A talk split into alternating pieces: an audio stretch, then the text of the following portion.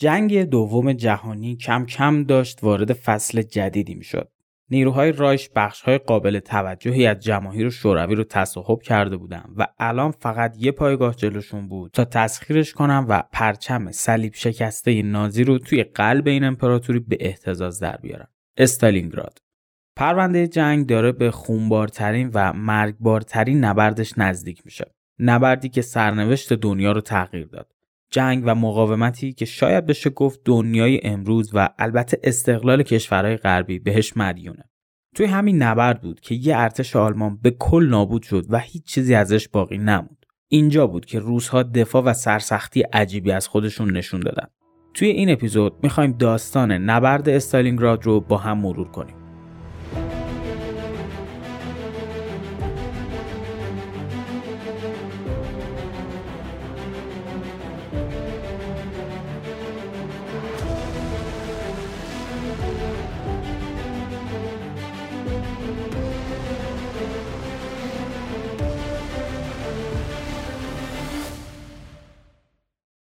استالینگراد دوران جنگ جهانی دوم یه شهر صنعتی بوده که در طول کرانه باختری رود ولگا واقع شده بوده. قبل از به قدرت رسیدن استالین اسم این شهر سزاریتیان بود و الان هم بهش میگن ولگاگراد. منتها زمانی که استالین به قدرت می‌رسه اسمش رو می‌ذاره استالینگراد. الان که داریم داستانش رو تعریف می‌کنیم یعنی سال 1942 جمعیت این شهر به 500 هزار نفر رسیده. چند تای کارخونه بزرگ هم داخلش هست که الان همشون تغییر کاربری دادن و دارن تانک و اسلحه می‌سازن. حمله و فتح استالینگراد به دو هدف برای هیتلر مهم بود. اولیش به منظور تخریب روحیه روسا و یه جورایی تحقیر کردنشون انجام شد. و دلیل دوم که یه جورای دلیل ادامه محاصره اونم تو روزایی که آلمانیا تقریبا شکست خورده بودن. بدین صورت بوده که آلمان قصد داشته اون روزا ترکیه و ژاپن رو به نفع خودش به جبهه شوروی بکشونه. ژاپنیا و ترکا هم یه شرط برای هیتلر می‌ذارن. اگه استالینگراد فتح بشه وارد جنگ میشن. استالینگراد یکی از آخرین سنگرهای شوروی بود و اگه فتح می‌شد خیال هر دو طرف جنگ یه جورایی راحت می‌شد. هم متحدین راحتتر پیشروی می‌کردن هم متفقین خیالشون راحت می‌شد که به زودی نابود میشن. البته اینو هم باید اضافه کنیم که همین دورانی که آلمان توی شوروی داره میجنگه ژاپن هم با آمریکا وارد جنگ شده. توی دسامبر 1941 ژاپن به جزیره پرهاربر حمله می‌کنه و آمریکا رو هم به جنگ میکشونه. بعد از این اپیزود وارد پرونده ژاپن هم میشیم و یکی دو قسمتی رو به این امپراتوری و نقشش تو جنگ جهانی می‌پردازیم. فعلا دور نشیم از استالینگراد. استالین و حکومتی های شوروی از این توافق و شروطی که ژاپنیا برای هیتلر گذاشته بودن مطلع شده بودن. برای همینم قصد داشتم به هر طریقی که شده با شایع پراکنی، مقاومت، اخبار کذب و کلا هر چیزی که در توانشونه این پایگاه رو حفظ کنن. توی استالینگراد 180 روز و شب بدون وقف جنگ و بمبارون صورت گرفت. 91 هزار سرباز، 25 هزار افسر و 24 ژنرال آلمانی توی این جبهه تسلیم شدند. 150 هزار جنازه از سربازای آلمانی توی این ناحیه جمع آوری و دفن شد. موقعی که نیروهای رایش به سواحل ولگا می‌رسن، استالین احساس ترس می‌کنه. گفتیم تا قبل از اون به مردم و سربازای روسیه می‌گفته که تا حد امکان تلفات بیخود ندید و عقب نشینی کنید. موقع عقب نشینی هم هر چیزی سر راهتون بود بسوزونید که دست آلمانا نیفته. ولی این بار به مردمش میگه که روسیه دیگه هیچ چیزی برای دست دادن نداره. از اون چیزی که باقی مونده باید به سختی دفاع کنیم. استالین برای دفاع از شهر لشکرهای 62 و 64 رو به فرماندهی مارشال گرمنکو و مارشال چویکوف انتخاب کرده بود. فرماندهی نیروهای آلمان هم توسط ژنرال پاولوس صورت می گرفت. نبرد استالینگراد کم کم داشت شروع می شد. ارتش ششم آلمان به سواحل رود دان رسیده بود و حلقه های نخست محاصره رو داشت ایجاد می کرد. 270 هزار سرباز، 3400 توپ، 350 تانک به پشتیبانی 1100 جنگنده هوایی لوفتوافه برای این نبرد آماده شده بودند. در مقابل ارتش استالینگراد 300 هزار سرباز، 230 تانک، 5500 توپ و هزار هواپیما رو برای دفاع توی مواضع شهر مستقر کرده بود. مدافعین کار سختی رو پیش رو داشتن. اونا بعد از جبهه به طول 500 کیلومتر محافظت می‌کردن در حالی که آلمانا می‌تونستن از هر نقطه‌ای که بخوان این خط دفاعی رو بشکافن و پیش برن 17 جولای 1942 ارتش آلمان در امتداد دشت‌های دان حمله خودش رو شروع کرد. نیروهای روسیه توی خمیدگی رود دان که درست در مسیر پیشروی آلمان قرار داشت سنگر گرفته بودند و منتظر نیروهای مهاجم بودند. توی همین روزهای ابتدایی نبرد بزرگ ارتش چهارم پنزر به فرماندهی جنرال هاوس مسیر خودش رو از جنوب روسیه به سمت استالینگراد تغییر داد و خودش رو وارد جهنم سوزان کرد. چشم های تمام مردم دنیا به استالینگراد خیره شده بود. گویی مردم اون روزا داشتن به سرنوشتشون نگاه می‌کردن. توی جبهه غربی رود دان نبرد سنگین شروع شده و ارتش ششم رایش دفاع ارتش سرخ رو در هم کوبید و باعث شد نیروهای روس به سمت شرقی این رود عقب نشین کنند. حالا تنها 60 کیلومتر بین خط مقدم آلمان و خواستگاه مقاومت دنیا یعنی استالینگراد فاصله وجود داشت. همزمان با همین حملات لشکر زرهی جنرال هاوس هم از جنوب داشت به استالینگراد نزدیک و نزدیکتر شد. تانک های رایش 150 کیلومتر از استپای روسیه رو طی کردند تا دشمنشون رو گیر کنند. اما ارتش 62 روسیه به فرماندهی مارشال گرومنکو متوجه پیشروی نازی های جنوب شده بود و بعد از رسیدن اونا به ایستگاه قطار نزدیک استالینگراد اونا رو زیر بمبارون کاتیوشاهای روسی قرار داد. صدها راکت انداز کاتیوشا آتیششون رو به روی تانک های پانزر آلمان باز کردند و منطقه رو به جهنم سوزان تبدیل کردند. سر تا سر این جبهه با تانک های پنزر زیر آتیش میسوخت.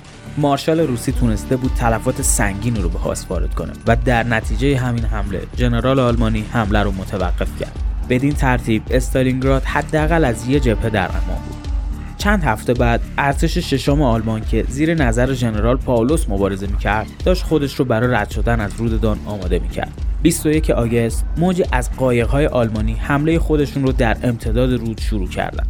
سربازای ارتش سرخ که در انتظار چنین حمله ای بودن به خوبی با آلمانا جنگیدن و ده ها قایق آلمانی رو با سرنشیناش به اعماق رود فرستادن. اما به هر ترتیبی که بود نازیا به ساحل رسیدن و حاشیه شرقی این رود رو تسخیر کردند حالا پاولوس و ورماخت بیشتر از هر زمانی به استالینگراد نزدیک شده بودند ایستگاه بعدی و زمین مبارزه که در انتظار آلمانا بود جایی نبود جز استالینگراد. جهنمی که به زودی هم مردم و ارتش روسیه و هم سربازای آلمانی رو تو آتیش خودش میسوزونه ظهر 23 آگست پنزرهای آلمان به پشتیبانی ناوگان چهارم هوایی لوفتوافه حرکت به سمت استالینگراد رو شروع کردند. خلبانهای آلمانی از مدتها قبل خودشون رو برای بمبارون استالینگراد آماده کرده بودند. سنگین ترین بمبارون هوایی که تا قبل از اون جبهه شرقی نبرد نمونش رو ندیده بود. آژیر خطر حمله هوایی توی شهر به صدا درآمد. ضد هوایی روسی شلیک ممتد و بیپایان رو شروع کردن و هواپیماهای آلمانی بمبارونشون رو. اونایی که اون لحظه رو دیدن اینجور توصیف می‌کنن که بمب ها مثل قطرات بارون روی شهر فرود می اومدن آسمون سیاه شده بود و اهالی استالینگراد مرگ رو می‌دیدن که داره بهشون نزدیک میشه. شهر استالینگراد که با معماری چوبی خودش به یکی از مدرن ترین شهرهای اون دوران تبدیل شده بود حالا تومه آتیش شده بود و بناهای چوبی شهر هر لحظه به این آتش دامن می‌زدن. شعله های شهر از صدها متر اون طرفتر مشخص بود و حاله سیاه دود از کیلومترها دورتر نمایان. توی همون روز نخست ناوگان چهارم هوایی آلمان 1500 مأموریت انجام داد. بیش از هزار تن بمب روی شهر تخلیه شد و طبق برآوردها چیزی نزدیک به چهل هزار نفر از مردم روسیه توی این بمبارون جون خودشون رو از دست دادن. حوالی بعد از ظهر یعنی تنها چند ساعت بعد از شروع حمله تانک های ژنرال پاولوس به دروازه های شهر رسیده بودند. حالا ظاهرا هیچ چیز بین ورماخت و استالینگراد وجود نداشت و سربازای آلمانی قصد داشتند تا قبل از طلوع آفتاب روز بعد استالینگراد رو فتح کنند و پرچم صلیب شکسته رو روی برج‌های این شهر به اهتزاز در بیارن. اما نیروی تدافعی شهر به پشتیبانی از لشکر زرهی و ارتش های ذخیره آتیش سنگینی رو روی نیروهای تازه از راه رسیده آلمانی باز کرد. مارشال جوکوف یکی از نوابق ارتش سرخ با حمله از جبهه شمالی قصد داشت توجه نیروهای آلمانی رو به خودش جلب کنه تا مانع از سقوط شهر بشه. جوکوف و سربازاش موفق میشن شکاف مد نظرشون رو بین جبهه مقدم و جبهه پشتیبان آلمان ایجاد کنن و چند روزی سرشون رو گرم گردن بعد از گذشت مدت کمی از قافلگیر شدن آلمان توسط جوکوف ماشین جنگی ورماخت دوباره ثبات پیدا می‌کنه و نصف بیشتر استالینگراد رو به محاصره خودش در میاره ارتش های 62 و 64 نیروهای سرخ ارتباط خودشون رو با خط مقدم استالینگراد یعنی مارشال جوکوف از دست داده بودند. اونا برای دفاع از شهر نیاز به منابع و تجهیزات داشتن و این تجهیزات از زل شرقی شهر که کاملا در اختیار روسا بود تعمین شد اما سرعت جابجایی منابع خیلی کند بود. تجهیزات و تسلیحات باید از رودخونه توسط قایق جابجا می شدن و آلمانا سعی می کردن تو حمل و نقل این منابع شکاف ایجاد کنند آتیش توپخونه نازیا از بیرون شهر رو بمبارون می‌کرد و هر از گاهی قایقهای حمل و نقل رو ساقط می‌کرد. توی همین روزا دستور جدیدی از برلین برای ژنرال پاولوس صادر میشه. هیتلر از پاولوس خواسته بود شهر رو تصرف کنه و بعد از اون توی پایگاه جدید موانع دفاعی ایجاد کنه. همچنین دستور داده شده بود بمبارون رود ادامه پیدا کنه و از تغذیه ارتش سرخ جلوگیری حاصل بشه. برای دستیابی کامل به شهر مدت زمان چند هفته‌ای در نظر گرفته شده. این اما چیزی نبود که پاولوس بتونه از برآورده سازیش بر بیاد. پاولوس به دیدار پیشوا میره و اعلام می‌کنه آمادگی ارتش ششم توی دو ماه قبل به طرز چشمگیر افت پیدا کرده و نیروها از چابکی روزای نخست بهرهمند نیستند نبردهای پی در پی ارتش ششم برای رد شدن از رود دن و نزدیک شدن به ولگاگراد یا همون استالینگراد تلفات زیادی رو به جا گذاشته بود. علاوه بر اون مقاومت کم نظیر مردم و سربازای روسی این ارتش رو حسابی خسته کرده بود. پاولوس از هیتلر درخواست پشتیبانی می‌کنه و هیتلر سه لشکر تازه نفس رو به دروازه های استالینگراد روانه می‌کنه. در طرف مقابل اما ارتش 62 روسیه که تنها امید برای مقاومت شهر بود توی وضعیت خوبی نبود.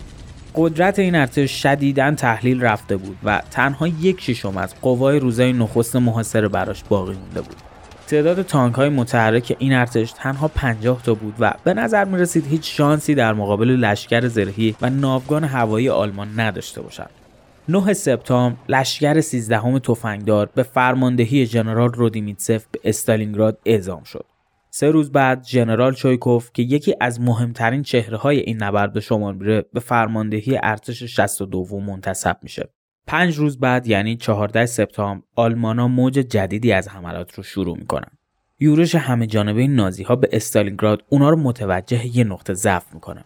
اونا می‌فهمن زل شمالی شهر که به تپه کرگان منتهی میشه تقریبا بیدفاع باقی مونده.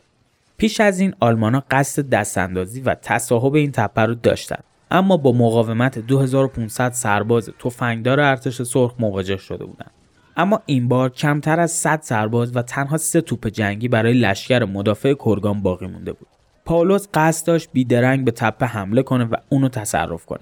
نقشه ژنرال آلمانی با موفقیت اجرا میشه و کرگان به تصرف ورماخت در میاد.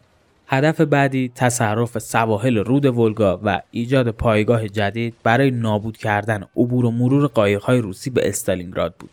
اگه این نقشه عملی می‌شد حلقه محاصره کامل می‌شد و توی مدت زمان کوتاهی باقی مونده مردم و ارتش شوروی زیر زنجیر تانک های پاولوس له می‌شدن.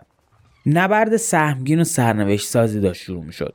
ژنرال چویکوف تمام سربازا و مردانی که می‌تونستن تفنگ به دست بگیرن و تجهیز کرد و داشت اونا رو به سمت مرگ هدایت می‌کرد. چویکوف توی اون لحظات باید هر طور که بود و هر چقدر که می‌تونه زمان بخره.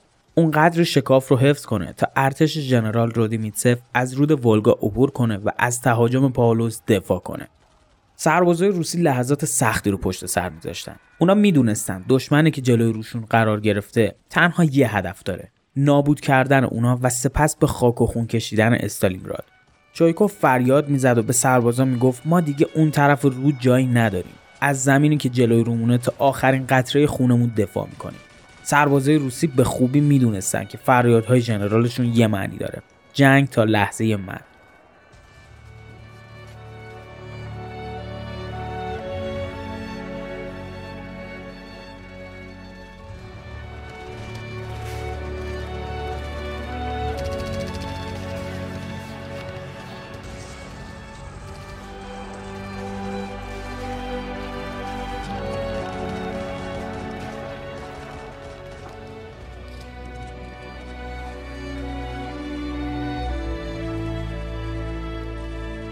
حمله آلمانا اما با موفقیت به اجرا در اومد. حالا بخش جنوبی شهر هم توی محاصره بود و 90 درصد شهر به دست آلمانی افتاده بود. استالینگراد به ویرانه تبدیل شده بود و هیچ بنای سالمی توی اون باقی نمونده بود. مردم شهر و سربازا به قیمت جونشون از این خرابه ها دفاع می‌کردن. جنگ و مقاومت توی اون روزا معنی متفاوتی پیدا کرده بود و نبرد تن به تن آغاز شده بود. حالا دیگه پیشروی و تصرف از میدونای جنگی بزرگ به تصرف ساختمون به ساختمون تبدیل شده بود. سر دستیابی به هر ساختمون تعداد زیادی از مهاجمین و مدافعین کشته می شدن. مردم استالینگراد تصمیمی گرفته بودند که به خوبی از عاقبتش اطلاع داشتن. اونا تصمیم به مقاومت گرفته بودن. اونم در مقابل مرگبارترین و خطرناکترین ارتش دنیا. حالا دیگه رسوندن منابع به این قسمت کوچیکی که از شهر باقی مونده بود کار دشواری شده بود. توی همون دوران ارتش رودیمیتسف که نتونسته بود خودش رو به ساحل ولگا برسونه و باعث شکاف بین خودشون و ارتش 62 چایکوف شده بود آماده بود تا شبونه از رودخونه عبور کنه و خودش رو به مقاومت برسونه. اما سربازای آلمانی متوجه تحرک روسا شدن و آتیش توپخونه اونا سربازا و قایقایی که وسط رود بودن رو به قعر آب فرستاد. تلفات سنگین و جبران ناپذیر به ارتش سرخ وارد شده بود. اما هر طور که بود تعدادی از سربازا تونستن خودشون رو به ساحل برسونن و به محض رسیدن به خشکی خودشون رو وسط محلکی ببینن. جنگ تن به تن بین سربازای روسی و آلمانی شروع شده بود و سربازا با سرنیزه همدیگر رو میکشتن. اون شب سربازای روس تونستن ساحل رو از دشمن پس بگیرن و به پیروزی ارزشمندی دست پیدا کنن. طی چند هفته بعد نبرد دو ارتش بین خرابه های شهر ادامه پیدا کرد. های روسی فهمیده بودند که اعتماد به نفس سربازاشون توی این روزا به طرز چشمگیری بیشتر شده به همین ترتیب برنامه رو شروع کردن که توی اون هر سرباز به یه ژنرال تبدیل می‌شد هر مدافع می‌تونست توی لحظه برنامه تدافعی بریزه و برای نابود کردن دشمن به هر ایده متوسل بشه.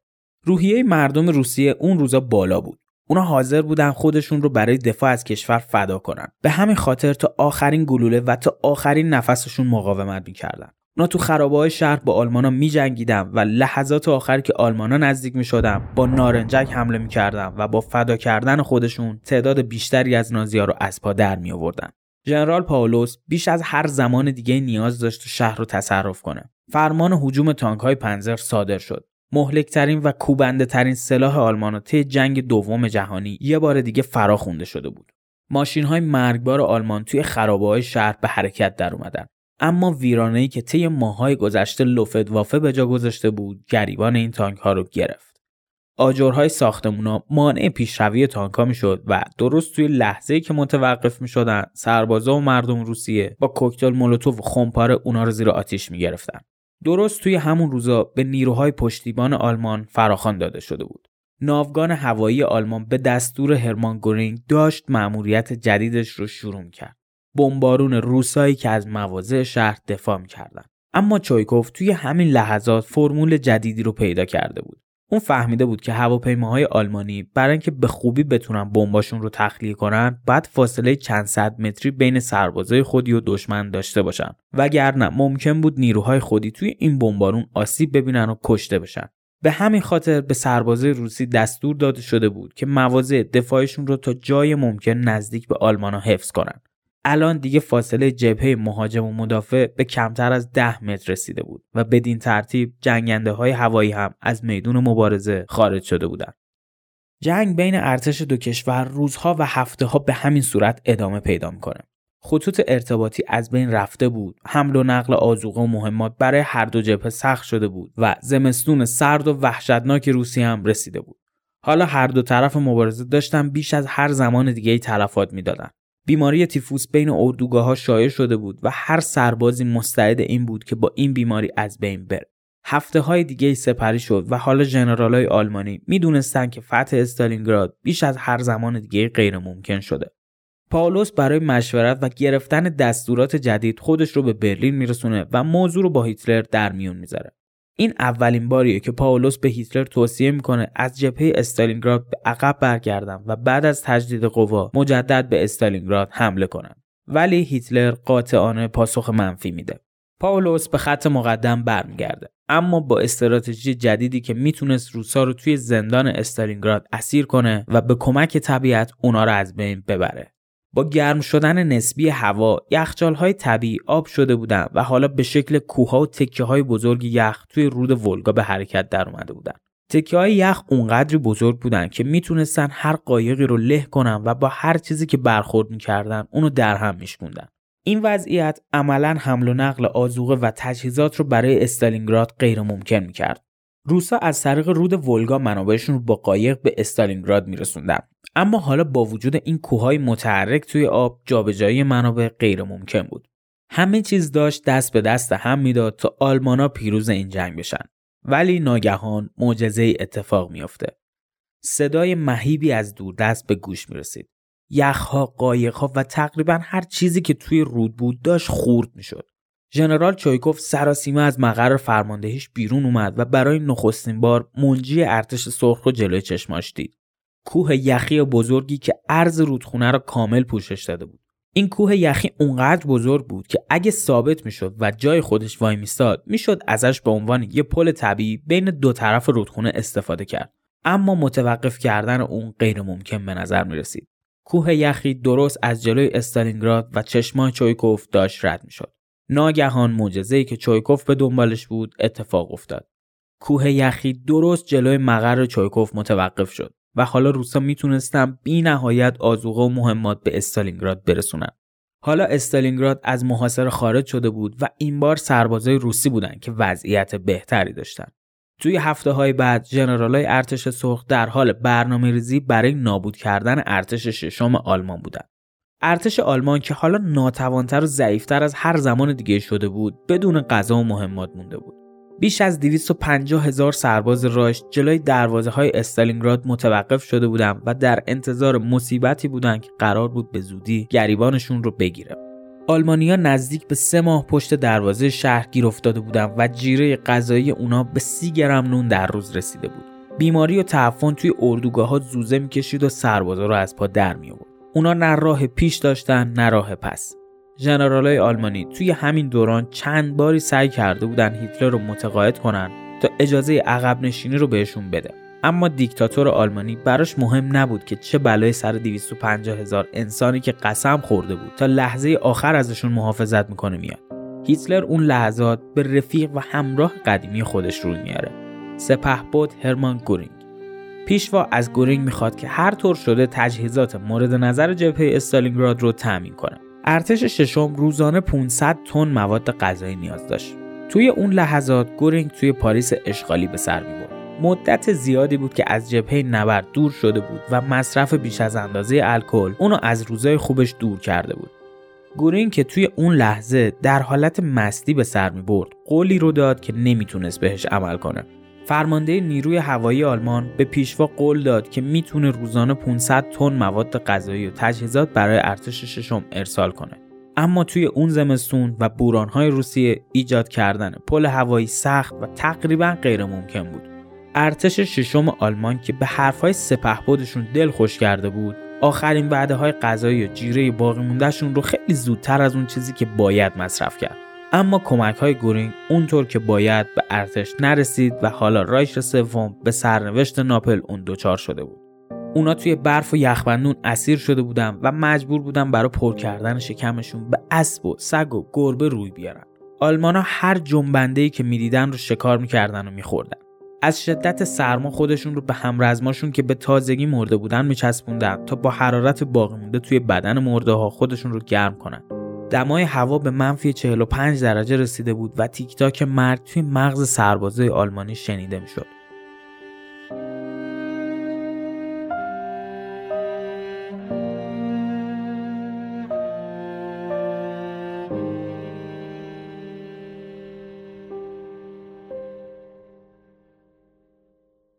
هفته ها بعد زمان اجرای برنامه روزها رسیده بود. عملیاتی به اسم اورانوس. این بار ابتکار عمل با روزها بود. نیروهای پشتیبان ارتش سرخ از جنوب استالینگراد به شهر کالاش که پایگاه نظامی آلمانا بود حمله کردند. ارتش 62 هم از استالینگراد به سمت مناطق اشغال شده آلمانا حمله کرد و با تصرف اونا حلقه محاصره رو کامل کرد. حالا روسا می‌تونستن از سه جبهه یعنی رود دان، کالاش و استالینگراد آلمانا رو قلع و قم کنن. ساعتهای سرنوشت سازی از راه رسیده بود. برف سنگینی در حال باریدن بود و نیمه شب 18 نوامبر نیروهای روسیه از رود دان عبور کردند. چند ساعت بعد کاتیوشه های روسی توی موضع مناسبی قرار گرفته بودند و ساعت 9 صبح بمبارون سربازای رایش رو شروع کردند. هزاران موشک توی برف و بوران رو سر رو سر سربازای آلمانی و متحد اونا یعنی رومانیایی ریخته می‌شد تو همین هی ارتش 48 پنزر خیلی سریع اقدام به ضد حمله می‌کنه و راهشون رو به سمت محلکه پیش می‌گیرن تانک های راش قصد داشتن جبهه نبرد رو دور بزنن و نیروهای ارتش سرخ رو با قافلگیری نابود کنن. اما توی مسیر با استقبال تانک ها و ارتش شوروی مواجه میشن. نبرد ماشین های سلاخی جنگ دوم شروع میشه. سه روز و سه شب تانک ها به مبارزه می‌پردازن و نهایتا نتیجه این نبرد رهبران جنگ رو توی شوک فرو برد.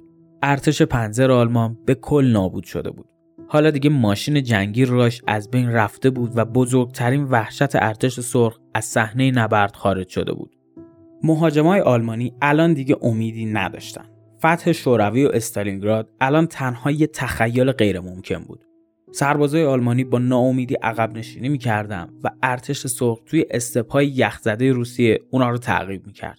حساسترین لحظه این نبرد فرا رسیده.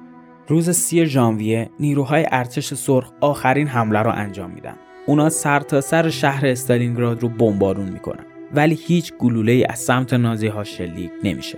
گویی همه چیز داخل این جهنم از بین رفته. زندگی مرده و روح سربازه و جنگ طلبی اونا دیگه دیده نمیشه. توی مرکز شهر جایی که میدان سرخ نام داره دخمه تاریک وجود داره که توی اون ژنرالای آلمانی در انتظار سربازای روسی نشستن سربازای ارتش سرخ وارد این دخمه میشن و یکی از برجسته ترین چهره های نظامی آلمان یعنی ژنرال پاولوس رو می‌بینن که به انتظار اسارت نشسته. سی ژانویه تاریخ تسلیم شدن سربازا و ژنرالای آلمانی در مقابل مدافعشون بود.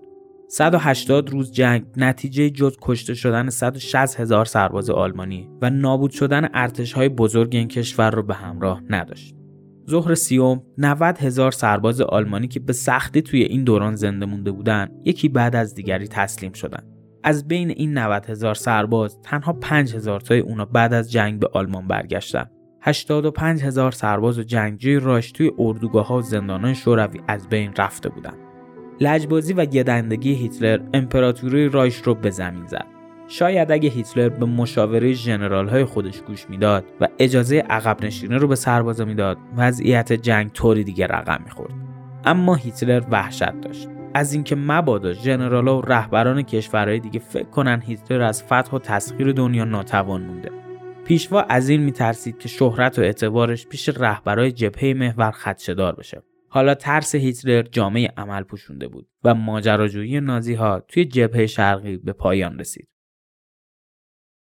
چیزی که شنیدید اپیزود ششم از فصل اول لست بود. تو این پادکست من مصطفی کیانی تبار قصد دارم خط زمانی و اتفاقات جنگ جهانی دوم رو براتون بازگو کنم. توی قسمت بعدی قصد داریم ماجراجویی و نقش امپراتوری ژاپن رو توی جنگ دوم توضیح بدیم. ادامه سفرمون توی این جنگ از امپراتوری خورشید شروع میشه. یادتون نره لسبیس رو به دوستانتون معرفی کنید. ما رو می‌تونید توی Castbox شنوتو ناملیک Google Podcast Apple Podcast و کلا هر جایی که بشه پادکست گوش داد پیدا کنید. توی اپیزود بعدی میبینمتون. فعلا خدا نگهدار.